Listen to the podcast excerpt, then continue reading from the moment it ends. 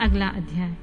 श्री शिव के द्वारा गोलोक धाम में श्री विष्णु का गोपेश के पद पर अभिषेक तथा उनके प्रति प्रणाम का प्रसंग सुनाकर श्री राम का सती के मन का संदेह दूर करना, सती का शिव के द्वारा मानसिक त्याग। श्री राम बोले, देवी, प्राचीन काल में एक समय परम दृष्टा भगवान शंभु ने अपने परात्पर धाम में विश्वकर्मा को बुलाकर उनके द्वारा अपनी गौशाला में एक रमणीय भवन बनवाया, जो बहुत ही विस्तृत था। उसमें एक श्रेष्ठ सिंहासन का भी निर्माण कराया। उस सिंहासन पर भगवान शंकर ने विश्वकर्मा द्वारा एक छत्र बनवाया, जो बहुत ही दिव्य, सदा के लिए अद्भुत एवं परम उत्तम था। तत्पश्चात उन्होंने सब ओर से इंद्र आदि देवगणों, सिद्धों, गंधर्वों, नागादिकों तथा संपूर्ण उपदेवों को शीघ्र वहाँ बुलवाया। समस्त वेदों और आगमों को, पुत्रों सहित ब्रह्मा जी को, मुनियों को, अप्सराओं तथा समस्त देवियों को, जो नाना प्रकार की वस्तुओं से संपन्न थी, आमंत्रित किया। इनके सिवा देवताओं, ऋषियों, सिद्धों और नागों की सोलह सोलह कन्याओं को भी बुलवाया, जिनके हाथों में मांगलिक वस्तुएँ थीं। मुने, वीणा, मृदंग आदि नाना प्रकार के वाद्यों को बजवाकर सुंदर गीतों द्वारा महान उत्सव रचाया। संपूर्ण औषधियों के साथ राज्याभिषेक के योग द्रव्य एकत्रित किए। प्रत्यक्ष तीर्थों के जलों से भरे हुए पाँच कलश भी मंगवाए गए। इनके सिवा और भी बहुत सी दिव्य सामग्रियों को भगवान शंकर ने अपने पार्षदों द्वारा मंगवाया और वहाँ उच्च स्वर में वेद मंत्रों का घोष करवाया। देवी भगवान विष्णु की पूर्ण भक्ति से महेश्वर देव सदा प्रसन्न रहते थे। इसलिए उन्होंने प्रीति युक्त हृदय से श्री हरि को बैकुंठ से बुलवाया और शुभ मुहूर्त में श्री हरि को उस श्रेष्ठ सिंहासन पर बैठाया। महादेव जी ने स्वयं ही प्रेम पूर्वक उन्हें सब प्रकार के आभूषणों से विभूषित किया। उनके मस्तक पर मनोहर मुकुट बांधा गया और उनके मंगल कौतुक कराए गए। ये सब हो जाने के बाद महेश्वर ने स्वयं ब्रह्मांड मंडप में श्री हरि का अभिषेक किया और उन्हें अपना वह सारा ऐश्वर्य प्रदान किया जो दूसरों के पास नहीं था। तदनंतर स्वतंत्र ईश्वर भक्त वत्सल शंभु ने श्री हरि का स्तवन किया और अपनी पराधीनता को सर्वत्र प्रसिद्ध करते हुए वे लोककर्ता ब्रह्मा से इस प्रकार बोले, लोकेश, आज से मेरी आज्ञा के अनुसार ये विष्णु हरि स्वयं मेरे वंदनीय हो गए हैं। इस बात को सभी सुन रहे हैं, तात। तुम संपूर्ण देवता आदि के साथ श्री हरि को प्रणाम करो और ये वेद मेरी आज्ञा से मेरी ही तरह इन श्री हरि का वर्णन करो।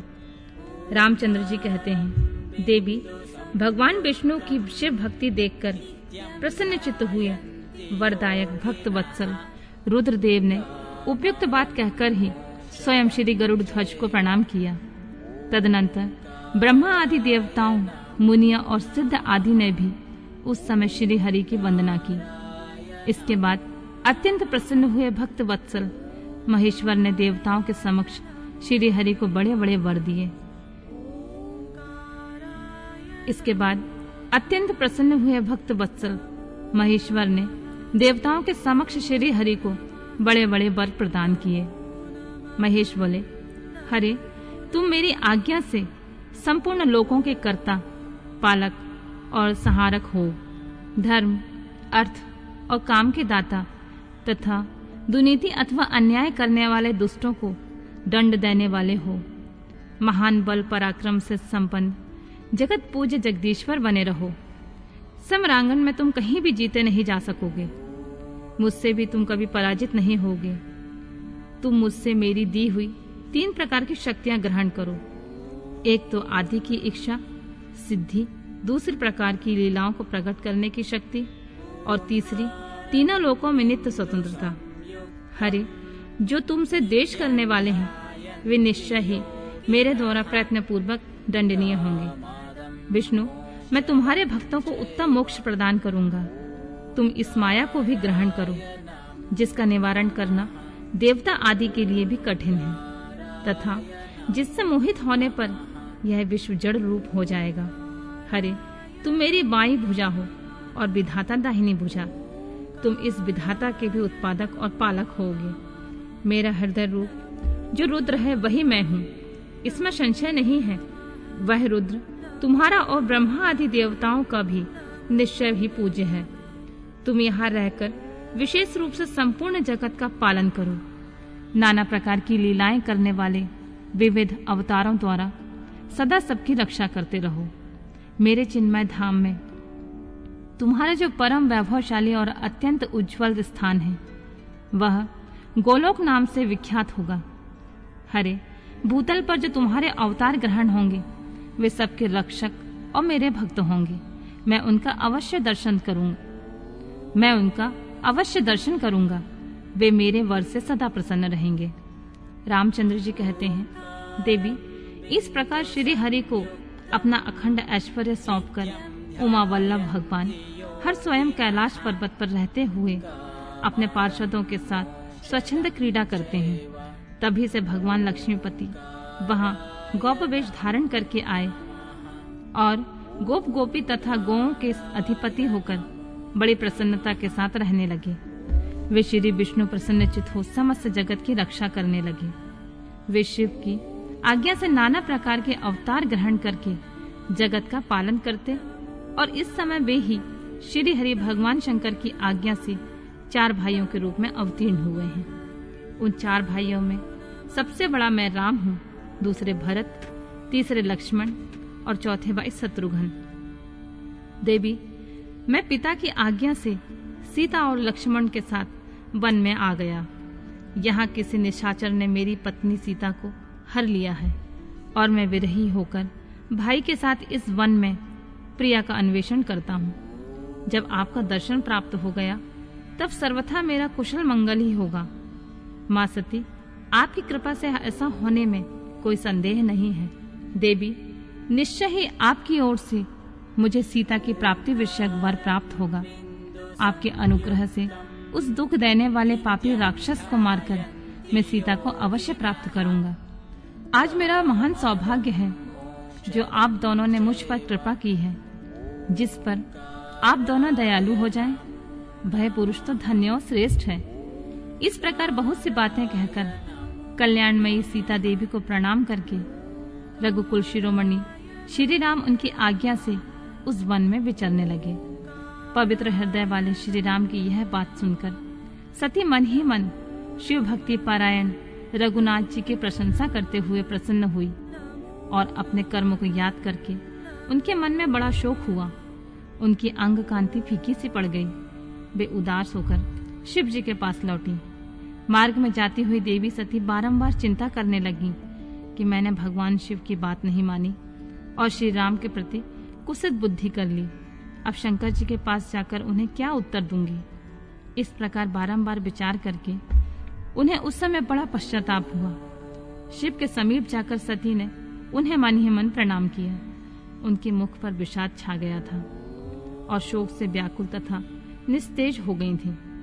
सती को दुखी देखकर भगवान हर ने उनका कुशल समाचार पूछा और प्रेम पूर्वक कहा, तुमने किस प्रकार परीक्षा ली?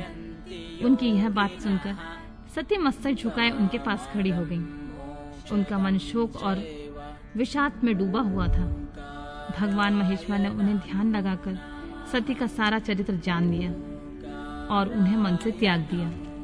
वेद धर्म का प्रतिपालन करने वाले परमेश्वर शिव ने अपनी पहले की की हुई प्रतिज्ञा को नष्ट होने नहीं दिया। सती का मन से त्याग करके वे निवास भूत कैलाश पर्वत पर चले गए।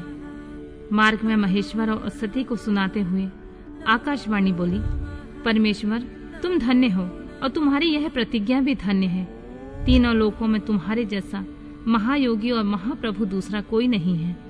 यह आकाशवाणी सुनकर देवी सती की कांति फीकी पड़ गई। उन्होंने भगवान शिव से पूछा, नाथ मेरे परमेश्वर, आपने कौन सी प्रतिज्ञा की है? बताइए। सती के इस प्रकार पूछने पर भी उनका हित चाहने वाले प्रभु ने पहले अपने विवाह के विषय में भगवान विष्णु के सामने जो प्रतिज्ञा की थी, उसे नहीं बताया। मुने, उस समय सती ने अपने प्राण बल्लभ पति भगवान शिव का ध्यान करके उनके समस्त कारण को जान लिया, जिससे उनके प्रियतम ने उन्हें त्याग दिया था। शंभु ने मेरा त्याग कर दिया इस बात को जानकर दक्ष कन्या सती शीघ्र ही अत्यंत शोक में डूब गई और बारंबार सिसकने लगी। सती के मनोभाव को जानकर शिव ने उनके लिए जो प्रतिज्ञा की थी, उसे गुप्त ही रखा और वे दूसरी दूसरी बहुत सी कथाएँ कहने लगे। नाना प्रकार की कथाएँ कहते हुए वे सती के साथ कैलाश पर जा पहुँचे। श्रेष्ठ आसन पर स्थित हो चिरवितियों के निरोध पूर्वक समाधि लगा अपने स्वरूप का ध्यान करने लगे। सती मन में अत्यंत विषाद ले। अपने उस धाम में रहने लगी। मुने, शिवा और शिव के उस चरित्र को कोई नहीं जानता था। महामुनि, स्वेच्छा से शरीर धारण करके लोक लीला का अनुसरण करने वाले उन दोनों प्रभुओं का इस प्रकार वहाँ रहते हुए दीर्घकाल व्यतीत हो गया। तत्पश्चात उत्तम लीला करने वाले महादेव जी ने ध्यान तोड़ा। यह जानकर जगदम्बा सती वहाँ आई। और उन्होंने व्यतीत हृदय से शिव के चरणों में प्रणाम किया। उदार चेता शंभु ने उन्हें अपने सामने बैठने के लिए आसन दिया और बहुत प्रेम से बहुत सी मनोरम कथाएँ कही। उन्होंने वैसी ही लीला करके सती के शोक को तत्काल दूर कर दिया। वे पूर्वत सुखी हो गईं। फिर भी शिव ने अपनी प्रतिज्ञा को नहीं छोड़ा।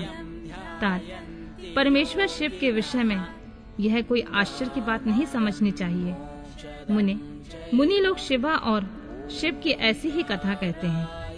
कुछ मनुष्य उन दोनों में वियोग मानते हैं, परंतु उनमें वियोग कैसे संभव है? शिवा और शिव के चरित्र को वास्तविक रूप से कौन जानता है? वे दोनों सदा अपनी इच्छा से खेलते और भांति भांति लीलाएँ करते हैं। सती और शिव, वाणी और अर्थ की भांति एक दूसरे से नित्य संयुक्त हैं। उन दोनों का वियोग होना असंभव है। उनकी इच्छा से ही उनमें लीला वियोग हो सकता है।